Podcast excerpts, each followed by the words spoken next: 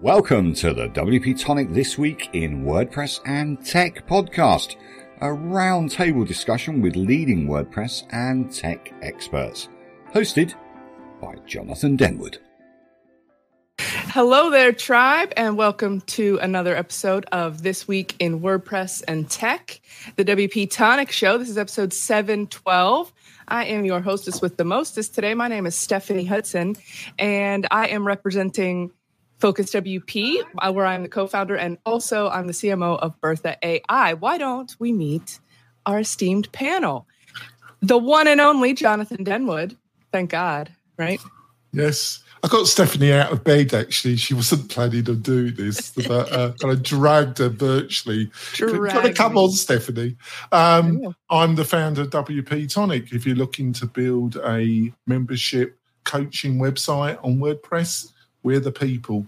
Back over to you, Stephanie. John Locke. John Locke from Lockdown SEO here in Sacramento. And Spencer. Spence from WP. Am I on? Spence from WPLaunchify.com. Mr. Chris Badgett in the house. Hey, I'm Chris from Lifter LMS, and I have a podcast for course creators and WordPress pros called LMS Cast. And my fellow female panelist, Miss Sally. I'm Sallie Goetsch, the WP fangirl, uh, waiting for the cats to appear. We look forward to it every week, Sal. Uh, okay, guys, let's have a quick break uh, to hear from our major sponsors. We'll be right back. Allow us to introduce you to Castos, our major sponsor. If you're looking to get into podcasting, Castos is for you. No penalties on the amount of downloads, and the support, should you need it, is the best in the industry.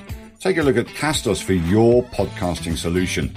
That's castos.com, castos.com. The importance of backing up your WordPress website cannot be emphasized enough. We use BlogVault to help us do this on a daily basis. With free staging, migrations, and on the pro plans, malware scanning and autofix, BlogVault is the professional's choice when managing just one website or many. Go to blogvault.com and see for yourself. You seriously won't find a better, more complete solution. That's blogvault.com, blogvault.com. And we're back. Uh, so there are some special offers just for the tribe on the WP Tonic website. Head over to wp-tonic.com slash recommendations to check all of those out. And now let's get into our stories for the week. First up, we're heading over to the tavern, wptavern.com. This article by Sarah Gooding is called WordPress.com ends recent pricing experiment, reverts to previous model. And uh, Jonathan, you're laughing already. What do you what do you think about this article? Well, it's just the comments. As always, you've got to read the comments. And um, from WP, um, the editor, the chief, um, he commented, um, um, well, if that's an experiment, I like, like to see a non-experiment. That's all I'm going to say.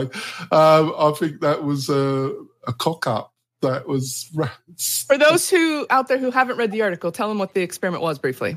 Well, they changed all the prices now from a really complicated five-tier pricing structure to two, and it w- didn't go down very well with the hmm. users base, which is not unexpected because you know you're dealing with WordPress people. So what do you expect? Uh, um, so um, yeah, it was all a bit of a shambles, really, wasn't it? So they've had, they've had to uh, tread water and revert back to the old, very complicated five tier structure. You know, from one to the other, really, Stephanie. Uh, Sally, what do you think about this? Uh, I suspect that it was not the complexity, but the uh, affordability that was probably uh, the, the, the problem with the two tier. Uh, but I, I I especially and you know I had I vaguely you know noticed this change going by. We probably mentioned it at the time that it happened, but I don't deal with WordPress.com much, so it, it wasn't on my mind. Um, but of course, once you're paying $45 a month for WordPress.com, you you start wondering like why you're not just at a different hosting company. Uh, and and uh, the, it, uh, I think that that was uh, with a sort of minimum of 15 bucks a month for pro features. Uh, a lot of people started wondering that.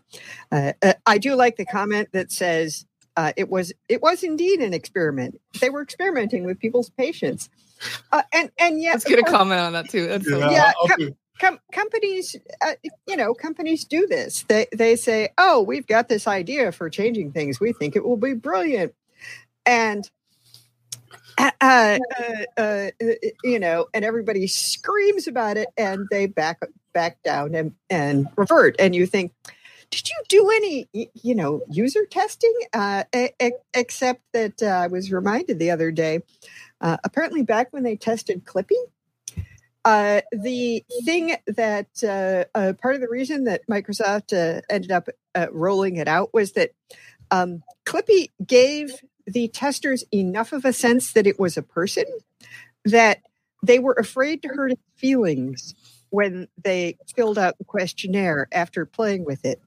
Uh, and uh, uh, so uh, uh, u- user testing can be can be funny, but yes. So you know they've changed their prices back. One supposes some people are relieved, some people are annoyed, um, and they'll carry on with their uh, let's A/B test with millions of people who use WordPress because you know we, we'd rather do that than. Um, yes, kidding. Uh, uh, than be professionals. Um, so there is a Sally G who left a comment on this. That was article. not me. That was not me. That's funny. I, I I, like, I know how to spell my own name when I leave comments. what's spelled? Is it spelled wrong? It just I says spell- Sally I G. It says Sally with a Y. I am Sally with an IE. Oh, that's why. See, I don't see it. Oh, sorry, Sally in the hood. Sally. Sally from the block. Sally from the block, right? That's it. Uh, Spence, do you have any thoughts on this? Uh, OG Sally. you're Yeah. the OG Sally. you know one of, one of the things that i think is going to be a trend like i again i use avocado appliances and bell bottom jeans it's 35 years between a trend of like recycling you know so i have kids that wear clothes that i go oh my god i went to a resale Please, shop, please. The 18-year-old seventy the seventies happened once. It was bad enough.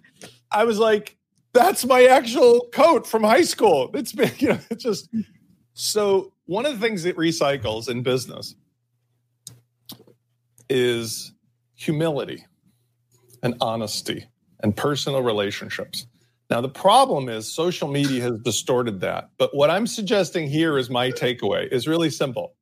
WordPress started out as a group of human beings talking to human beings and acting like human beings, where you can be an a hole and then apologize and say you're wrong. And everybody's like, that's cool. We like you because you're our neighbor and, and whatever. But then what happens is corporate interests get involved, just like in the real world, in social media and all the snarkiness. And so, WordPress, there's some person who made the choice, a bad choice. They're not saying who it was. and They're not just come out and say, I'm Spencer Forman. I have a problem. I made a mistake and I'm sorry. But you know what would happen if they would do that? Then everybody would say, It's okay. You're a human being.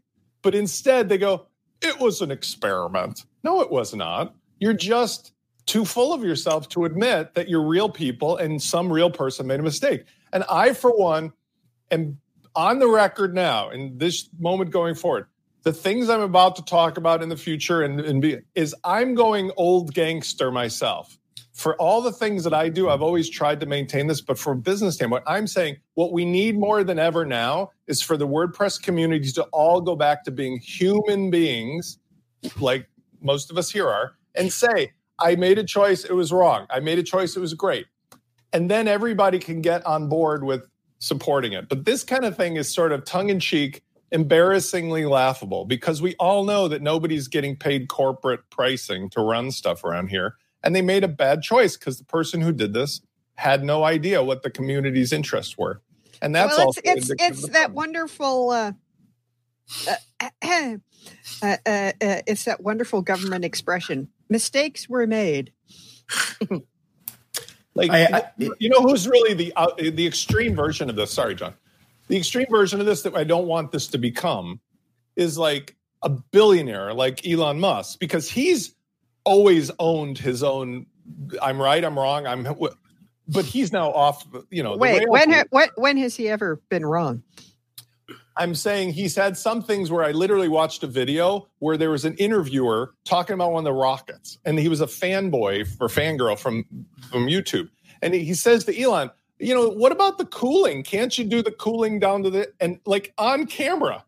Elon's like, "Oh my God, you're right. We can change the rocket," and he like literally ran off to tell the engineers to change the rocket, which is what I'm saying here. It's like doesn't matter how big you are, you just can't go off the rails and be an asshole about it but please let's all just be more human here especially wordpress.com and whatever. One of the other stories we're going to talk about like please matt give up the reins of. org please please go do.com and give up the reins of. org so the rest of us can get back to doing what we used to do. That leads right into what I was going to say, and that is, and and people get confused, and I want to clarify this too because I, I see certain people in the WordPress community saying, "Oh, well, I talked to like different people and uh, at, at the meetup, and and people in WordPress who diss WordPress uh, while they're making money with it. I don't get it. Well, you can like criticize something and still be a part of that community. Um, the self-hosted wordpress.org um, that is a wonderful tool because it's extensible i don't like to mess with com i don't like taking clients that are on com um, because of this reason. It's it's they're getting their ass beat by squarespace and wix for a reason. This the the hosted version. And and this kind of clownery is part of why. You can't just like flip the pricing and then flip it back. It just it just looks weird. Anyway. Clownery is the word of the week now for me. Anyway, we got more clownery coming up in our next story too. But before we move on, Chris, did you have anything to add to this uh, experiment? I'll just article? I'll just take a different take in that um, pricing always, and I love it. is really hard and um, and sometimes you fail. And I just want to kind of note some resources for anybody trying to figure out their pricing. Patrick Campbell is one of the top pricing experts in the world. He's he had a software called ProfitWell that he just sold to Paddle for two hundred million dollars. Yeah. And I've learned a ton from Patrick about pricing, and um, it's hard. And but you know how a lot of people do their pricing. If for those of you listening who can't see me, they just kind of hold up their finger and touch the wind and guess. But there's actually a bunch of science and methods to actually, especially for SaaS or software That's companies. that's been the story of my whole life, Chris. it's a it's an art and a science, but there is actually a lot of science that you can look at to figure out what to do to add-ons, what your market will pay for, which features should be in which plan. Um, so go check out Patrick Campbell if you're looking to optimize your pricing. And I do have respect for what um, WordPress.com did in rolling it back. It reminds me when Pippin uh, Williamson also tested higher pricing for like a month or three months and then rolled it back because the market uh, didn't take it as well or whatever. So sometimes you make mistakes on the pricing, but yeah, that's all I got. All right. Well, then why don't we move on to our next? I already forgot my word. Clownery was that the word? Our next article featuring uh, Elon Musk, as promised. This is coming from theatlantic.com. This is an article by Ian Bogost. Bogost? I don't know. Uh, sorry, Ian. Everything about Twitter v. Musk is utter nonsense. so, uh, who would like to give a quick synopsis of what we're dealing with here? John Locke, I feel like you are ready to kick this one off. Uh, so, Edge Lord Elon Musk um, wanted to to leverage Tesla stock to buy Twitter. The Tesla stock went down. Now he doesn't have the money. He might have to pay a billion dollar fee. He said that um, uh, he tried to back out of the deal basically because he said that there's a bunch of bot traffic on there, which there's a lot of it on a lot of channels. I don't know. But now it's coming out that part of like why he maybe wanted to buy Twitter was to silence the fact that his transgender daughter wants nothing to do with him. He has like nine kids from uh, different women, including two from one of the people that he works with at the uh, Neuralink, where they put the chips in the monkey. You mean brains. somebody who works for him, which is a significant. works for him, yeah. A subordinate, yeah. Where at the place where they put the chips in the monkey brains and and fry the monkeys. yeah. Anyway, yeah. So I now don't let the he's monkey now. Well, you know what's really weird? Christopher uh, uh Bowsy Bouzy. Um, Hey, he- hey, John, do you think I need a chip? maybe. in your monkey brain. Yeah, the guy the guy who runs Bot Sentinel basically. Um, a, lo- a lot of people notice this when the news of Elon buying Twitter first came out. There was like a big increase in far right um, accounts, and now they've all kind of subsided. And it was big news. Everybody was like, "Oh, like cry harder, libs! Elon's buying Twitter. You can't do anything." And now all that is like gone away. So it, what's going to happen is Twitter is going to sue Elon because they're they, they wanted to lock in the price that he uh, said that he was going to buy it for. He's going to end up paying this billion dollar fee, um, and they're gonna they're gonna grind Pocket it out change. to. Yeah, for him it is. I mean, so, but he just, yeah, he just looks like a, you know, he looks like a fool in this situation. Clownery. I don't.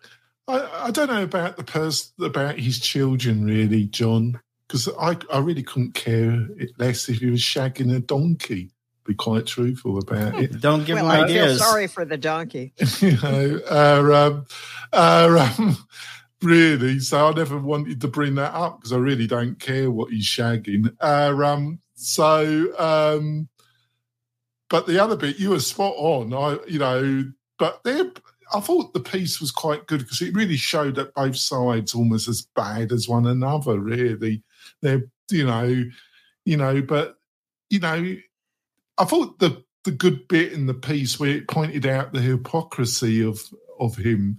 You know, he was complaining about all these fake accounts. He said that was one of the reasons why he wanted to buy it. And then then he then he has the audacity to say, "Well, there's too many of them." You know, come off it, will you?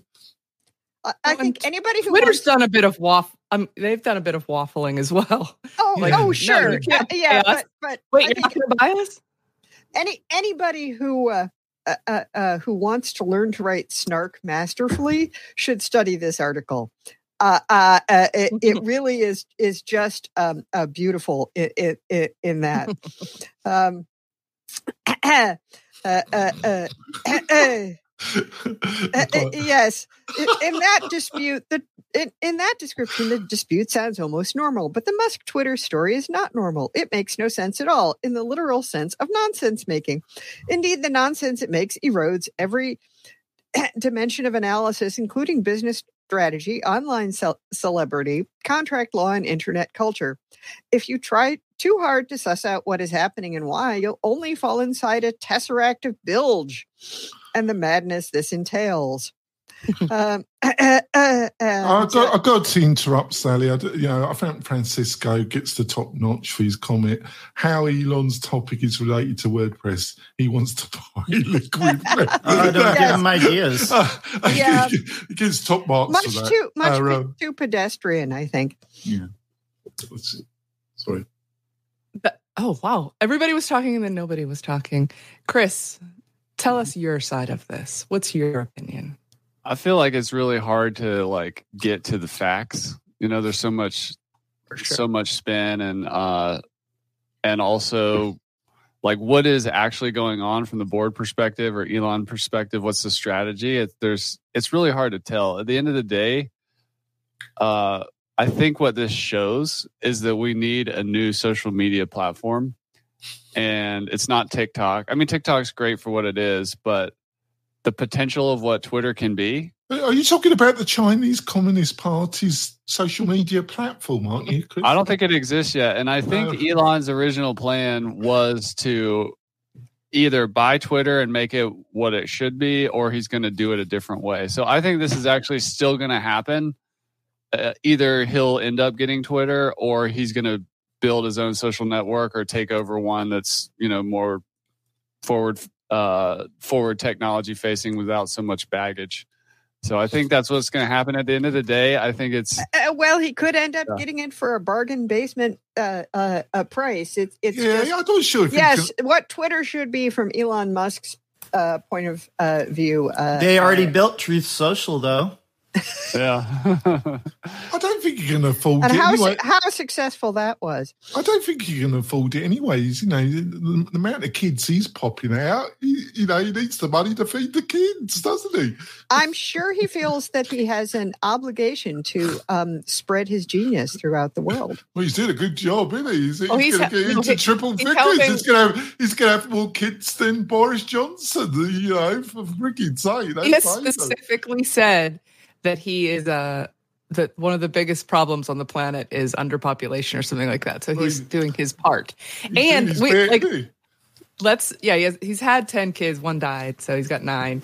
And uh his dad just had a baby with somebody 40 years younger than him. Uh, His stepdaughter. his His stepdaughter. stepdaughter. oh, Jesus, shades of Woody Allen. that he raised since she was 4. Oh God, right. Yeah, that's not. It's all kind of at all. ick. so much ick. Anyway, they he also claims to be helping uh with population. Well, you know, you know, they're so wor- worried about uh, them genius white people being replaced. See if uh, they don't have enough kids. Oh, Oh man. All right, you guys. Did anybody not talk about this? Can we move on? Oh, Because the God. sheer absurdity of this is the title of this, and it's absolutely true. Um, let's move on to story number three. MasterWP.com is WordPress bigger than Walmart? Is an article by Rob Howard. And uh, let's see. Um, Spence, do you want to give us a give us an overview of this article? What is this comparison all about? Uh, the Reader's Digest version is Rob is very good at looking at things analytically, analytically, excuse me. And uh, he's basically saying that you have to look at the differences between like gross domestic product versus profitability and like w- how many users versus how many paying customers. The takeaway is that we do have a very vibrant, you know, uh, WordPress ecosystem but that it's not really an apples for apples comparison the way that many people present it. So you have to look at it in terms of like what's the actual practical difference. And he brought up other companies like Apple themselves and so forth. Um, I think the the real takeaway though is that it doesn't matter whether it's a hundred million, a billion, nineteen point seven three trillion. Um, the reporting of of what was said by WP Engine was not really relevant to anybody. All that really matters is we've got a lot of money that could be made here if we get our shit together. Do you want my, do you want my do you want my shorter version, Stephanie? Love it, Jonathan. Thank you. Yeah, well, the well, the shorter version is the WP articles a load of shit. Basically, it's just bloody Okay. bullshit. Basically, they, you know, uh, it was, and he's just pointed out how bad it was. Basically, It's like the fallacy. It's like the fallacy when you work in reverse as an entrepreneur, where like Chris, you know, like this, you say, "Oh, there's, I don't know, uh, a hundred million people have bicycles." And I'm making a, a magic marker. You can draw your name on a bicycle wheel. So if I only get 1% of the market, I'm getting this much money in profit. That's the farthest thing from the truth because you don't even know that you have access it to was the, a, it's a superbly written piece. He was really on fire because Rob just- is very analytical. He, he just destroyed this. Whoever wrote that piece for WP Engine, God help them. What a heap of crap. Honestly, what a heap of bloody. We should have had that as our article. Who's shagging that donkey? Yeah, he's shagging that bloody donkey at WP Tonic, uh, w, WP Engine. Uh, that um, was a that might have been a Freudian. yeah. I, th- I think what we need, Of- of- we need, we need a new, You we need a new? Jonathan, a new Jonathan Denwood meme is whenever there's an article written by somebody that's poorly done, it's like jump the shark. Remember, like last show, I was listening in the car and he says, and the jump and the shark finally Shark jumped. jump. He's from Britain. Yeah. We need a new Jonathan Denwood meme. It's like whenever he hear, he reads something bad, I think that article is shagging the donkey. That's what we're gonna say from now on. That article is shaggy. Uh, I don't know if I can shagging the donkey. Meanwhile, Jonathan's oh, face just turned absolutely crimson, I was, I which was doesn't happen between, very often. I was midway between Illinois and Wisconsin, and you guys had the show going, and then Jonathan says the, and then the shark, shark jumped on this one. I was gonna let it go, but he said it like three times. And Stephanie had to explain what the Happy Days is to, to uh, Jonathan. The Fonz, yeah, the pawns. Yeah. The Fonz jumped the shark. Uh, Sally, have you had a chance to weigh in on this? I don't believe you have. Uh, I, I don't believe I have either. Although I I uh, uh, I think it's been reasonably uh, uh, well uh, uh, uh, described uh, uh, here. Yeah, but you- I- Sally, do you, you know, we're talking about WP Engine. They're they're pretty smart people. They've got some smart people that founded Yes, it. and so and they- but they're you think somebody, publishing, you like, think, you think somebody. Um, you- uh, you you, think somebody uh, in the organisation would read company. this They've crap got a lot and say. I don't think we should publish this because it's absolute bullshit. You know, well, it is. I mean, the uh, uh, the thing that Rob is pointing out in in this is that uh, it- you know this was published as. Uh, uh, basically a bit of rah rah marketing, and so it doesn't include the kind of evidence that would make it actually convincing to somebody like Rob who wants to say, "Hey, I want to see the raw data here, and what your sources are, and and what qualifies as uh, uh, literature Well, and any of those things. It's just basic, isn't it, Sally? It's basic 101 of journalism, isn't it? You know, for God's sake. I, you I don't. I don't know what. To, what is the one on one of journalism these Um, days? I- How often I- do people actually check facts or or basic facts sources? and base it on some kind of reality, not just something that comes into your freaking And, mind. and this has happened in journalism in the last ten years. How often? you know, I think in, WP in, in a in a, f- a- a- a few uh, uh, in depth places that that actually tell you about things versus think- everybody else's uh, uh, clickbait headlines and alternative facts. I think WP Engine's become the Trump of the Trump of WordPress. I think that's an, a, a a dire exaggeration, especially in terms of what it's like working for them. Mm, Uh, okay. Chris We looks move on. stunned. Chris looks absolutely stunned. He's not having Well, any me and. Chris are a little bored. We're over this article, right, Right. Chris? Yeah. We're over. I think it's I- uh, I'll just add that uh, I think part of the problem here is that I remember when WP Engine sent out the survey. So they're collecting self-reported data from people who are, you know, talking about their income and how they make money with WordPress. And if you think about like the people English speaking likely that would likely take the time out of their day to fill out the uh, survey. well, yeah. The thing about surveys is uh, when Yeah. they're done like this is hello selection bias. Exactly. So it's I, I I think there is a like like Rob mentioned it's it's lumpy and it's unevenly distributed and the most money in WordPress economy is in the inside the hosting companies of which the surveyor is one of those. So uh, yeah, it's like well, the according to the people we surveyed, uh, uh, things are looking good for WordPress.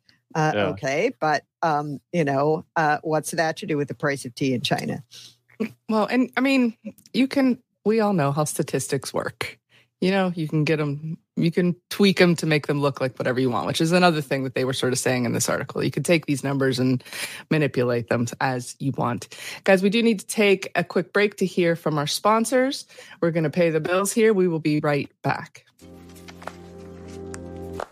Build next generation WordPress forms with WS Form, the only fully responsive, no code form plugin. Choose from over 60 feature rich field types, conditional logic, repeaters, calculations, and more than 65 integrations to build intuitive, accessible forms.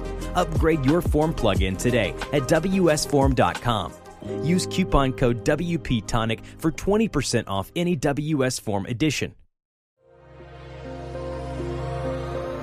Hey, it's Spence from launchflows.com. If you've been looking for a fast and easy way to create powerful sales funnels on WordPress, then look no further than Launchflows. In just minutes, you can easily create instant registration, upsells, downsells, order bumps, one click checkouts, one time offers, custom thank you pages, and best of all, no coding is required. For as little as $50 per year, you can own and control your entire sales funnel machine with Launchflows. Get your copy today.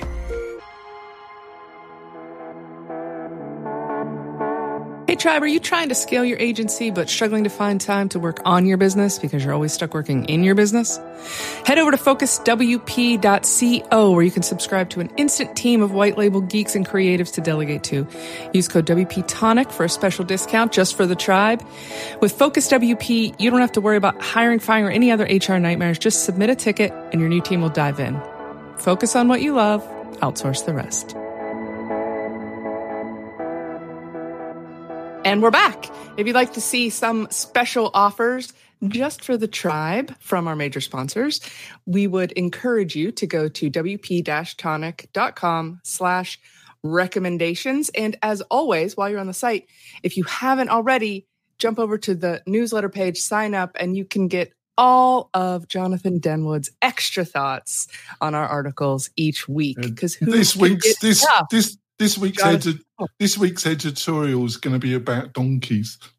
I bet. Yeah. Yeah. We got a we have a whole Shrek th- theme going. Yeah. Uh I don't even want to think about it. What's the Shrek thing? It's shagging. It's I a know. No, it's I think he's Greg Donkey, um, the character. Yeah, the Oh. donkey is the character, and that's what he calls him. Donkey. Oh, I but he's okay. mixing his accents a little bit. It's English and that one's Scottish, but still, we get where you're coming from. Now I get the connection. sort of. All right, now let's move on to an article on TheVerge.com and one of the um, more creative websites I've seen in a while.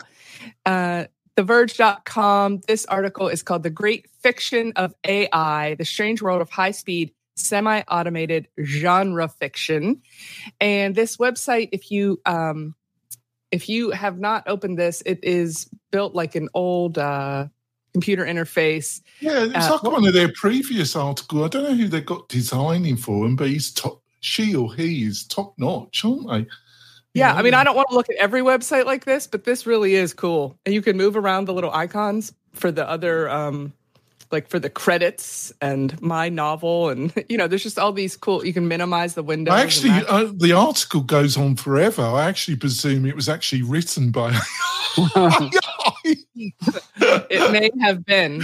So uh, this is this is one that's of interest to me because obviously I'm involved with Bertha AI, and this is talking about these another GPT three use case uh, where these fiction writers. There's a um, oh, what's it called? I got to find the page. Oh, Sudowrite, where it's um, it's specifically primed and trained to help fiction writers write more. And there's this whole world apparently of like she call the author calls it um why can I hear myself? That's weird. P- uh Yeah, yeah, so that, happens like, to me, that happens to me all the time, actually, Stephanie. somebody else was listening. You just hear my voice in your head. My, my own voice. yeah. Oh, okay. Uh anyway, she's talking about how like this I don't even know what I was going to say. I'm going to let somebody else talk. I got distracted by hearing my own voice. Chris, what do you got for us here? What do you I recently jumped in and been playing with Bertha.ai, and I got to say, I I was amazed at the output. Like I was actually really skeptical about AI writing tools, Mhm. and you know I started playing around with it, and the quality of the stuff that comes out is it's just kind of mind blowing to me. So what happens now that we live in a world where uh, you know we can entertain ourselves, write our, our do our business writing with assistance? I think it's really fascinating. So like at some point, will the machines become more interesting than humans? It's just an even further advancement into the um, the workload of humans and how far you know there's this this idea that the machines can't do the creative work but this is kind of that line is moving. You know, you still got to put some inputs in, some quality inputs to get good stuff out, but um, I just find it an interesting time to be alive. And eventually, we're just going to have, if we think information overload is a problem now, what, what's it like in 10 years from now when there's just infinite stories, infinite information, infinite movies? You don't even need the real actor because you can do the deep fake and you can, you know, bring somebody We'll back. from the ignore most of it as we usually do. Yeah. It will affect us, though. There's no Yeah. denying that it will affect us. Looks like a vintage porn site. What kind of porn are you into, Greg? That's I gave him a link to Ling's Craig, Cars. uh, I'm starting to wonder about Craig now. Uh, I know. Cars.com. Ling's Cars. I just shared that with somebody yesterday. Um, so, John Locke, what do you think about AI for fiction writing? It would be very interesting to see. I mean, uh, uh, I know like that authors that you know turn out books uh, every day. They try to get like a certain word count every day. Um, using AI for that could be very interesting. Um, I, I think for me, it's it's It like will be the end of NaNoWriMo. Um, oh. I don't know. If, I mean, if you can, ha- if you can have an AI generate words, I mean, you know, uh, that's It's it's one little aspect of the cyberpunk world uh, that we envisioned decades ago. Uh, if if it could uh, pass the the smell test, you know, and and pass off as as a human writer. Yeah, the bit the bit that interested me, you know, the AI. I, I just chose it for you, Stephanie, and for Andrew because I was nasty to Andrew last week, so I thought I'd choose the AI bit. and he's Uh, not um, even here for you to. Be I know to he's him. recovering from last week. He uh, hurt his feelings. Uh, um, so um, he's such a He's very sensitive. He's yeah. a very sensitive man underneath Very, all yeah. that. Demeanor. Uh, um, One 40 C temperatures. That yeah, exactly. Um, he's probably sweating it out in the shed, isn't he? Uh, um, so, uh, but the thing that interested me was the bit about being a writer on Amazon. You know, it seems a lucky, it seems like a bloody nightmare, doesn't it? In a way, she's saying I'm making almost like six figures, but you got to like. You got to knock a novel out, you know, in four weeks. Otherwise, you're reading um, try, but Am- uh, Amazon will um, disown you and you, you end up on the street. It, it's, yeah, that was the bit that Uh, well, yes, I've heard writers talking about what it's like working with with Amazon, but of course, the problem is, you know, uh, having raving fans uh, uh, is a little bit of a drawback because uh, they can read a novel a lot faster than you can write one. Uh, and if if you are in the uh, uh, you know, and if you're in the middle of a uh, uh, of a series and you end on a cliffhanger, everybody's like, "Where's the next book? Where's the next book? Where's the next book?" Mhm. I mean, they were doing that to what's his lips about uh, uh, uh, uh, Game of Thrones. Um, Do you guys, do you guys have There's a lot of pressure. do you guys have any knowledge of anybody other than your own family members' phone numbers? Can you remember, or like if you said, I can't even remember my own, let alone anybody Right. else's. that's right. I have to look at my husband's. Um, okay, so here's the metaphor. I'm in, uh, I was in camp visiting day weekend, and we're up in northern Wisconsin, and we go to a Walmart to get some tchotchkes for the kids need and stuff. Anyway, first thing comes to mind is when you need to call somebody today versus when all of us were, ki- you know, early days of phones. You knew people's phone numbers, right? You knew all your friends' phone numbers by heart, or you had like a pencil and paper, and you had. Hey, I can I can remember the phone number of the house I lived in as a young child, but uh, Okay. you know who learns these things now? So nobody, I mean, we know our own cell phones maybe, but nobody knows their business colleagues' phone numbers. And likewise, the the phones and everything else have all caused a certain level of like um, deterioration of our brains when it comes to things that are otherwise able to be looked up. Right? We used to rote memorize a lot of stuff, but where I'm going with this is that like that 35 year old cycle. I'm in Walmart. And in the electronics section is a whole area of vinyl albums. Now, what I'm suggesting is AI writing and movies and, and photos and everything else, it will just be like unlimited content. And you know what that's going to do? It's going to cause a certain segment of people to long for the, the, the tactile relationship kind of thing of a real human's content. Just like why somebody in 2022 is going to go back to having a vinyl album and you know all the dust things and all the rest it's the experiential part of it. And similarly, like knowing phone numbers and knowing stuff, you're going to know stuff about people because there's a tool that'll probably be a chip pretty soon that will dial all the phone numbers for you. So when things go too far the other direction, you get abundant levels of AI stuff and we'll all be saturated by it. We're going to seek out the alternative. That's why Top Gun 2022 with practical flying effects has made a billion dollars versus the CGI version like Marvel that might have, you know, maybe done not so well. It's because people want that thing that AI can't do. In the future, jobs will be automated, but there will be a need for more people to interface with people to get them in and out of the system. That's that's the way. I well, we've we've already seen in a lot of areas how you know the artisanal whatever, right? The small right. batch, handcrafted whatever, which used to be the way everything uh, was right. made because there weren't any options, has become, uh, you know, a luxury good.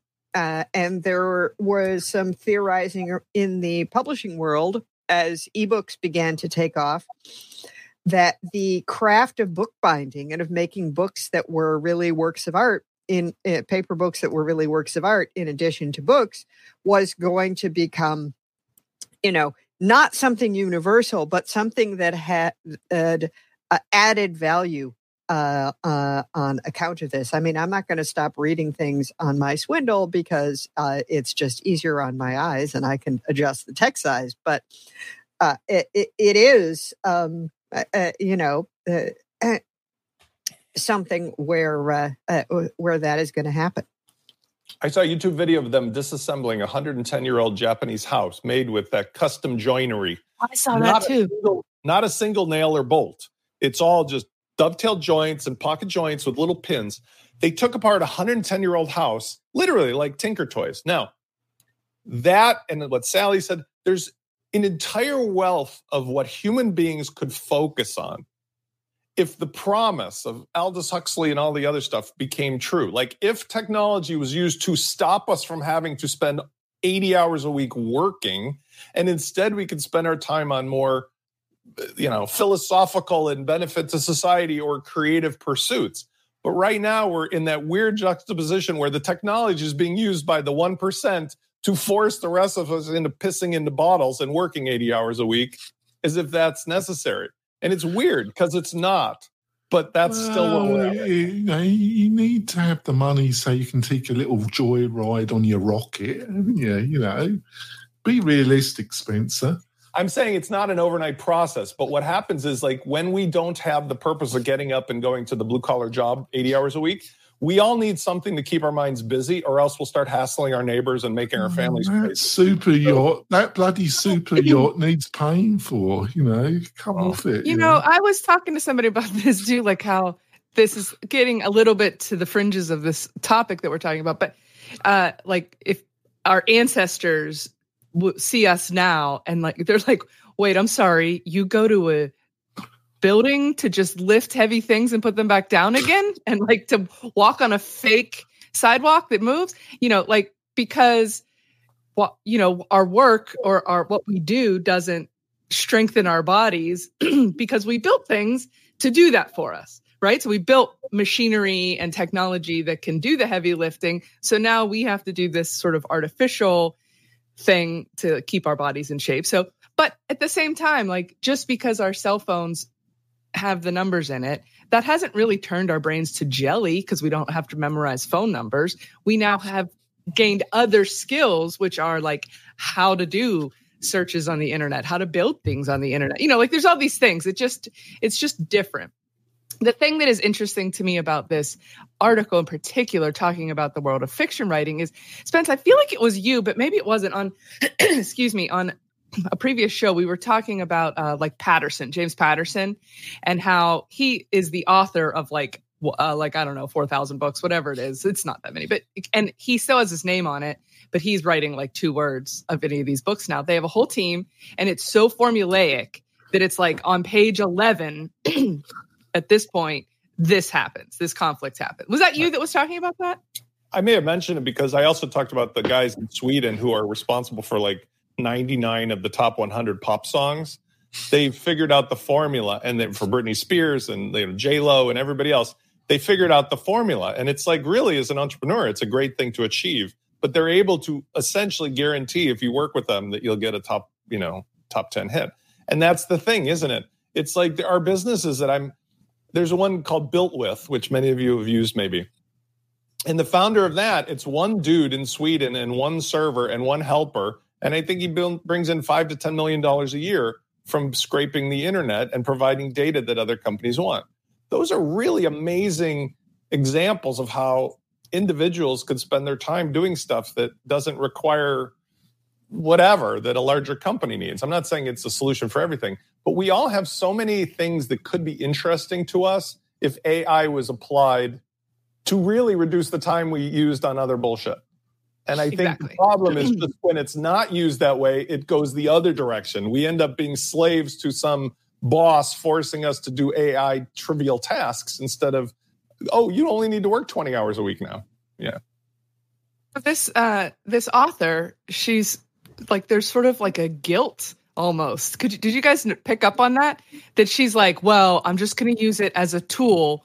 I'm not going to just as inspiration. No cutting and pasting the things that it writes. And I'm Yeah, like, I that's so that. funny I- because I mean, there's different levels of all this stuff, right? Like sometimes, sometimes you want to read like uh something he- heavy or educational or solid, and sometimes you just want like a Fluff. a, no- a beach novel or a fluff read, just something that's, as it was mentioned there, like a potato chip book, which she acknowledges that that's what she's writing. And yet she has guilt about using a tool to help her. I have, I have compose guilt. I don't know. I think this is just like you have some guilt about potato chip books. No, I have guilt with my donkeys. So. Oh my God. Here we go again. You gotta let it go with these donkeys, man. uh, so anyhow, Okay. People are going to get on you for animal abuse at this point. I know. no, actually, uh, we had a w- when I was living in Essex in in uh, Chelmsford. I was on the outskirts. We had a donkey sanctuary quite close to where I was living. I used to feed the donkeys, Sallie. They're quite hilarious. feed them. like- Yeah, with carrots and all sorts of things. Can we? uh They, Can we they have to character. Um, let's. Isn't that why TikTok was invented? Greg says. I don't understand what what To we were feed talking donkeys, probably. for to watch Jonathan feed donkeys. Uh, okay, guys, moving on. Uh, story number five. Back to the tavern. WPTavern.com. Sarah Gooding's article. WordPress design contributors propose shipping a curated set of style variations instead of a new default theme. I know 100% Spence has thoughts on this, but we're not going to go to you first because we Yeah. already, we're going to wait. We're going to let somebody else talk first. Chris, do you want to kick it off? Sure. I think it's actually a good idea. Uh, and the reason I know that is because I'm in the weeds with it ourselves. We're getting ready to roll out a full site editing theme to go with Lifter if people just want to, you know, co- get everything from one shop. But it's profoundly easy to create the themes these days with the new new ways it works. Um, the theme just does less and less of the heavy lifting of the site. So I understand the sentiment of why do we really need to release a new theme every day, or should we focus on all these other aspects of the new WordPress editing experience and improving those? Um, so I think it's a good move. I, I, think at the end of the day, um, the biggest challenge WordPress has here is okay. If the, themes used to provide kind of a unified, um, less schizophrenic website experience, you know, like Astra is a great example. Like if you use Astra, you set it up right, and you go through all the options and everything, uh, your site looks good. But as the theme does less and less of the heavy lifting, and you know, there's these expanding libraries of blocks and patterns and templates and all these things, it becomes easier for the user to create a schizophrenic design. So I think there's going to be a challenge there with um, the non trained or talented designer building sites, and we need to focus on how to solve that. Oh, wait, there wasn't as soon as we had page builders and even before that. Here, let me put 15 different fonts in this uh, uh, uh, uh, on this site and all kinds of clashing colors. Uh, I well, mean, we all been there, Sallie. You right? know, you've had, you've had, here we come. we've had some client that's excruciatingly wanted to go through every page and pointed out a pixel not right, and then you, you, you get them to sign off, and then three months later you go back to the site and they've been hacking away at it, and it's like a dog's breakfast, isn't it? You know, so you know, there we go. But Uh, um, I don't watch I them. was having a chat with John about this yesterday, and um, you can. I'm just so fed up with all this, Stephanie. You know, this is. You know, you can see all you can see all the promise, but this this. You know, it's technology, so it's never really finished. But this this should have all been done about two years ago. They were like three years plus into this into this wandering road, and no four. All right, four years. No, when, oh, come off it for God's sake! Just get the thing semi-finished and. Well, I think with. that's part of the point of this proposal is that uh, uh, we want we need to really, you know, finish this full site editing stuff, and therefore let's not waste time doing a whole complete theme. Let's play with some of the features. Yeah. Well. All right, I- I- Spence. oh, John's gonna go. Sorry. Oh, I was just going to say there's a comment in there. Somebody was uh, comparing this proposal to the CSS Zen Garden and MySpace. And I think that's, I mean, if that's where they're going, I mean, if it's going to go all blocks all the time, that might be the way instead of doing another theme. I, I, I think there's a lot of things going on where the project is changing and, and maybe that's what they need to do. Spence. I uh, I don't know exactly if this is related, but I, I do have a good word on the inside because one of my partners was speaking to some of the people on this team and Josepha and so forth. So my version of this is not what they were talking about, but my version of this was, of course, if we can come up with like the framework metaphor of a canvas theme. Remember way back when their version of it is more tchotchkes to control design components. So I appreciate the fact that we're at least inching forward towards the conversation of let's not try to make 500 unique one off themes. Let's talk about common tools.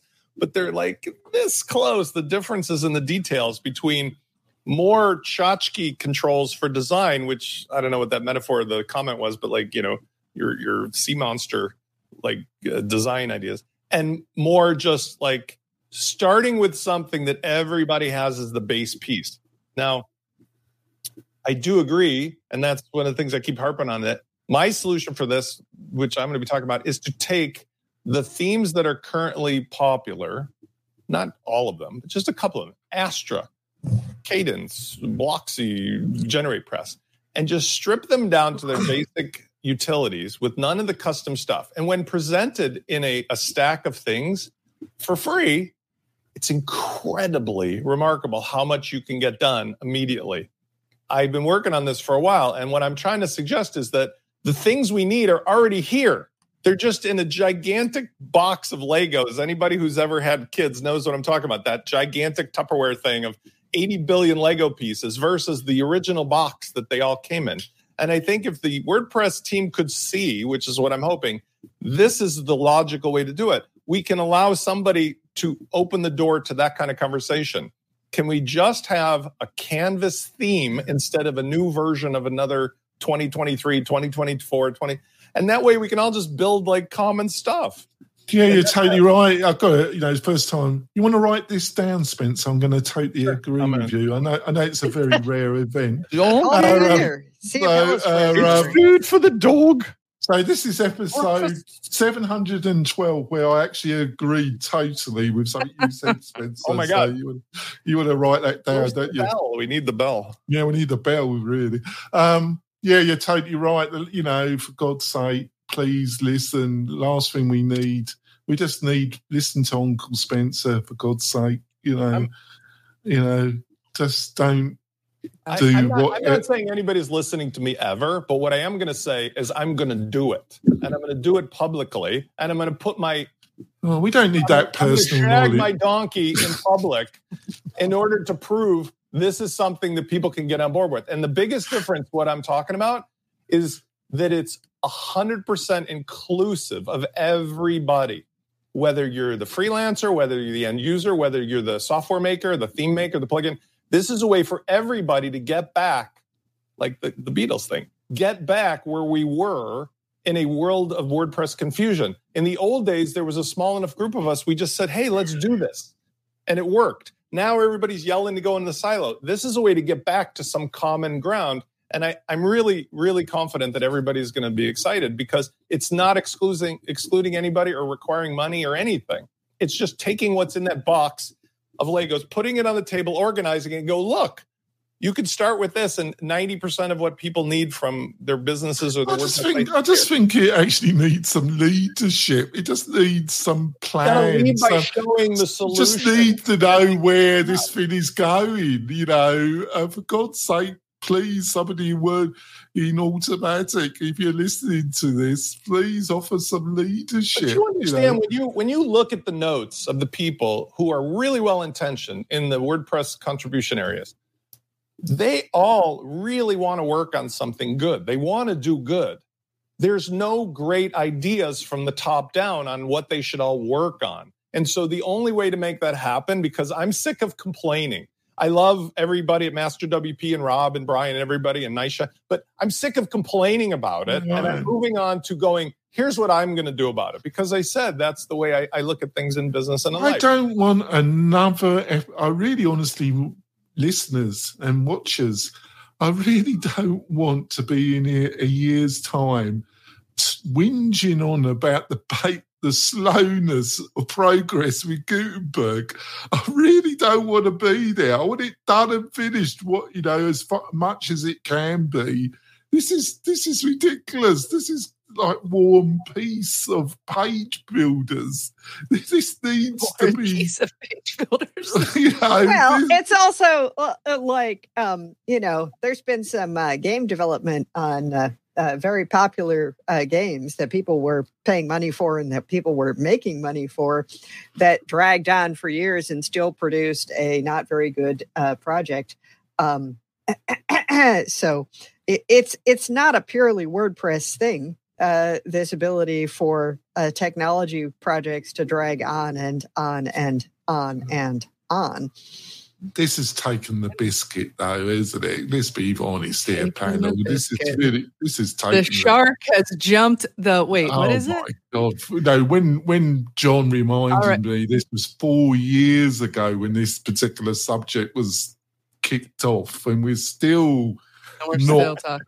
Oh my god! well no see four years ago when when this particular subject was was was kicked off there was a whole lot of uh, there were a whole lot of attempts to reassure people that no no this was not uh, going to be something that that like attempted to replace page builders It's all related though, because if you look at, I actually listened to a Mixergy uh, where Andrew was interviewing Clate Mask from Infusionsoft, i.e., Confusionsoft. confusion software. And Clate is a good guy, hmm. but he finally revealed publicly what happened that caused him to shag his donkey. And that is that they took private equity in order to grow. And the leadership that was brought in by the private equity didn't understand the customers, didn't uh-huh. understand the positioning, didn't understand the product. And for three years, this whole, all of his behavior being so schizophrenic like, it turns out it was because there was an internal struggle for power. Well, we're experiencing the very well, what do you expect when you do a deal with the devil? You know, But he- God's he- sake. you know what happened? He wrestled it back, and now whatever they're doing, they can't undo what they did. But at least now it's Oh understood. god! and like I said, apologetic. If Matt, excuse me, would just accept that he can do whatever he wants on .com, but put somebody in charge of .org so we can get back to like doing the thing that .org is supposed to do, then these four years will not have been for naught. But in the if that doesn't happen, then somebody has to just do it without his blessing. Well, and we've got a that's viewer important. here, listeners. Craig, he's been very vicious. You vicious to me. Gutenberg is what. No, I'm sorry. Anybody using Visual Bakery would disagree with that, Craig. I'm sorry. Guys, I hate to say it, but we've got one story left and we're running right out of time. Yeah. Let's jump over to bleepingcomputer.com where we're going to talk about this UK heat wave causing Google and Oracle cloud outages by Lawrence Abrams. This has been a mess. the heat over there is nuts. Uh, Jonathan, has your family melted, or are they are they just liquid puddles now? Oh, they're they just okay? dissolved. They're English. They're not Yeah. used to anything above thirty. You know, you know. Sallie Yeah. will tell you that. You know, the whole, you know, the whole country would literally must have dissolved in front of the population. Uh, well, uh, yes. I mean, if if you're accustomed to being in a place where half the time you don't need to refrigerate things in the kitchen in the summertime because it just doesn't get warm enough, uh, uh, it- you know, nobody is equipped to handle this heat. Even apparently, the data centers, which unlike ordinary people's homes, must have some kind of HVAC system, uh, mm, and so you know as i've heard in totally non um, tech contexts you know as global warming makes our average temperatures higher the places that are already hot will suffer you know we'll have more fires but we're still already set up with some infrastructure to deal with heat.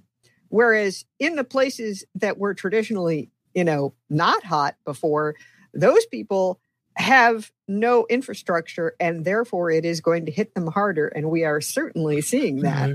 But it doesn't have to be heat. You only need an inch of snow in London and the whole bloody. uh, uh, well well you yeah, know, you what about only need the, the, the- the most the leaves like, on the railroad le- tracks in the fall leaves or anything, Stephanie, in the whole country, the whole Britain, just and for if you're travelling through Heathrow and anything happens like fog, or anything, you can spend because days. you know there's never been fog in britain before no, no, never. It's uh, the whole Uh, thing. So my good friend Mike Devitt is in the chat. He is in the London area, and he's he's one of my um, co-panelists on Divi Chat each week. And he's poor guy. He that was Tuesday evening, nighttime. That's when this all hit the fan. Yeah, I think that- another. I, I, think don't know if re- that's the right expression because I don't. Apparently, they didn't have any fans. No, no was too hot. fans. no. So, but uh, I think a, a related story that's linked to this is what happened in Canada with that awful company Rogers. You know, they Hey, we're push not up. talking about that yet, John. Don't No, don't, don't jump stories on me. Come on, man. Well, we've got to come to end anyway. It's our fault. I know we do. We're almost done. But this one is uh so what happened here, the interesting part about this story is that we've got these data centers with Google and Oracle.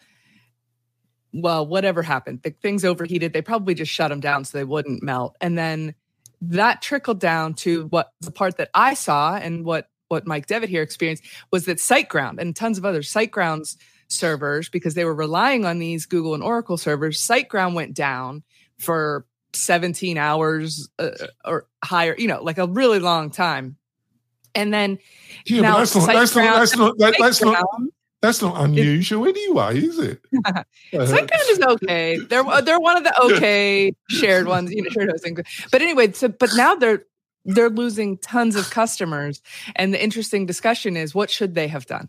This wasn't their servers actually. This was the Google and Oracle ones that overheated and went down. See, Mike so agreed. now- See, Mike agreed there. know, see. that's why we're friends. He agrees with me. no, so- he's agreeing with me. Oh, uh, I don't know about that. But anyway, so they, you know, what what should SiteGround have done? Should they have moved everybody really fast? I mean, there was no way for them to know how long this would go. There was like, there's SiteGround was really put between a rock and a hard place with this because they it wasn't actually their fault and now here they are they're losing tons of customers and you know it's a not an it wasn't considered an act of god but what's that other term uh spence you you know right it's for something that's like out of everybody's control It was the dog's breakfast. force majeure force majeure or something like that It was those bloody donkeys. That was it. That sounds good. sounds good you don't even are you just That, that's yeah correct. i have are certainly correct. Heard you of the term correct. force It's majeure The again clause in the contract, force majeure, is when Force it's something outside of the control of anybody. I know. So I don't know who the Facebook user is because I didn't do the thing. But anyway, so um, yeah, who else has a thought on this? Chris, what do you think? And then we're gonna have to move on to our recommendations. these kind of big outages always just remind us that even when you're hosted on Google or or Cloudflare, or something. There's there is failure out there, so it's it's just important to recognize that, and especially if you build your business on top of it. The reason it's called 99.9 uptime is because stuff does go down. It's inevitable. So be prepared. And uh, there's only so much you can do. Like if your host goes away, Right. I mean, the irony is that people use, you know, the Amazon servers or the Google servers or the or or the whatever in order to maintain more availability, but those things can go down. You know, we've had the Amazon stuff go down. We've had the Facebook Yeah, stuff go down. Every everybody has this happen. Especially we've got no fans in the data center in London. You know. I, I strive for a 99% uptime personally. Not me. No, I'm I'm only up like No, I'm being serious. of the time. I know. Yeah. I bet. Okay, guys, let's move on to recommendations. Lightning round once again because Steph can't manage time well. So uh I have I have one I'm gonna do. It's just kind of a fun one. This one is called doodleipsum.com and it's great for if you want just it's there's little illustration styles. Some people are over it. But if you have a little page or a sales page or a demo page or something you're doing, you just need some graphic elements, some illustration kind of things, you can go and generate a bunch of things on there for free and download the images. It's just a fun little tool to play with. That's mine. John Locke, what do you got? It's a wonderful podcast uh, with creatives, uh, web designers, um, all different types of people that work in the web industry. It's called Revision Path. So revisionpath.com. Check it out. There's probably a lot of you ha- people. I do hope it's uh, diverse, though. Check it out. Check it out. John Locke, you know it's diverse. Yeah. Uh, Yes. No, what they're got? they're great. I, I've been listening to them for years. Or did you call me? Yep.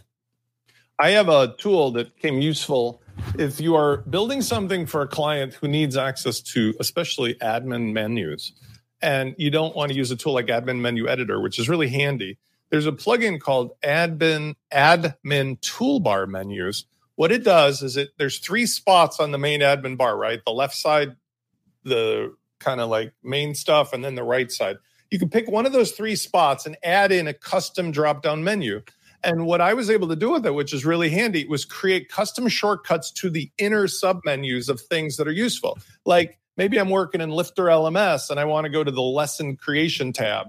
Instead of dragging down and going over and going, to, you just make a custom navigation menu for your client. And it's literally like the fastest time saver ever. And it's universal because you make it relative URLs. You don't have to put the domain in and it can be import exported. So that was something that was I thought really Nice. handy versus those tools that you know adjust the primary menu and then it always has to be resorted every time. Yeah.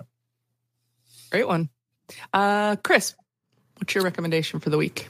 I put a link in the chat. Uh, it's a presentation by Patrick Campbell on pricing, and it's it's very uh, useful if you're launching any kind of especially digital product or service. I've learned a lot from that guy, so highly recommend checking Is that out. Patio 11? That's Patty. Yeah, yeah, yeah. Patio 11. He always says it's Patrick Campbell. Patio 11. And, yeah, Like from 1979. yeah. He's with Stripe Uh, now, isn't he? Paddle, Stripe competitor. Paddle acquired them. Oh, okay. Because yeah. Got loads of readies. Loads of readies. Spence. Sally. Uh, my recommendation this week uh, is catchafire.org. I, I, I know, of course, uh, from all of our discussions about Five for the Future, we may be pretty busy uh, just trying to give back to WordPress. But uh, the purpose of this uh, organization is to match uh, nonprofits that need various kinds of services uh, with volunteers uh, who can do them. So if you are looking for a uh, pro bono project, or if you're if you've got something uh, uh, you're thinking of like a uh, a do action uh, workshop uh, to get out there and connect, uh, uh, or there you know of a cause you'd like to do something for, there are definitely people looking for web development and related uh, skills on there. Uh, and of course, if you uh, have started a nonprofit or work for one or have one that's a client, that's a resource to pass on to them for the things they can't afford to pay you to do. And Jonathan. Yeah, I've got a little add-on for Chrome or Firefox. It's called um, what is it called? It's What Runs. It basically it's free and it tells you what technology a website is running. Quite a little useful little tool. Nice. Guys, that's us for the week. Eh, wherever you are, if you are watching right now on YouTube or Facebook, whether you're listening on your podcast app, wherever you are, do us a huge favor hit that thumbs up button, subscribe so you get notified of future episodes, and don't miss a minute of all of these exciting discussions and arguments about WordPress and tech. So we will see you guys next week. Thanks so much for being here, everybody. Bye. Eeyore, Bye. eeyore. Hey, thanks for listening. We really appreciate it. Why not visit the Mastermind WordPress membership group on Facebook? And if you want to keep up with all the latest news on the podcast, visit wp-tonic.com forward slash newsletter. We'll see you next time.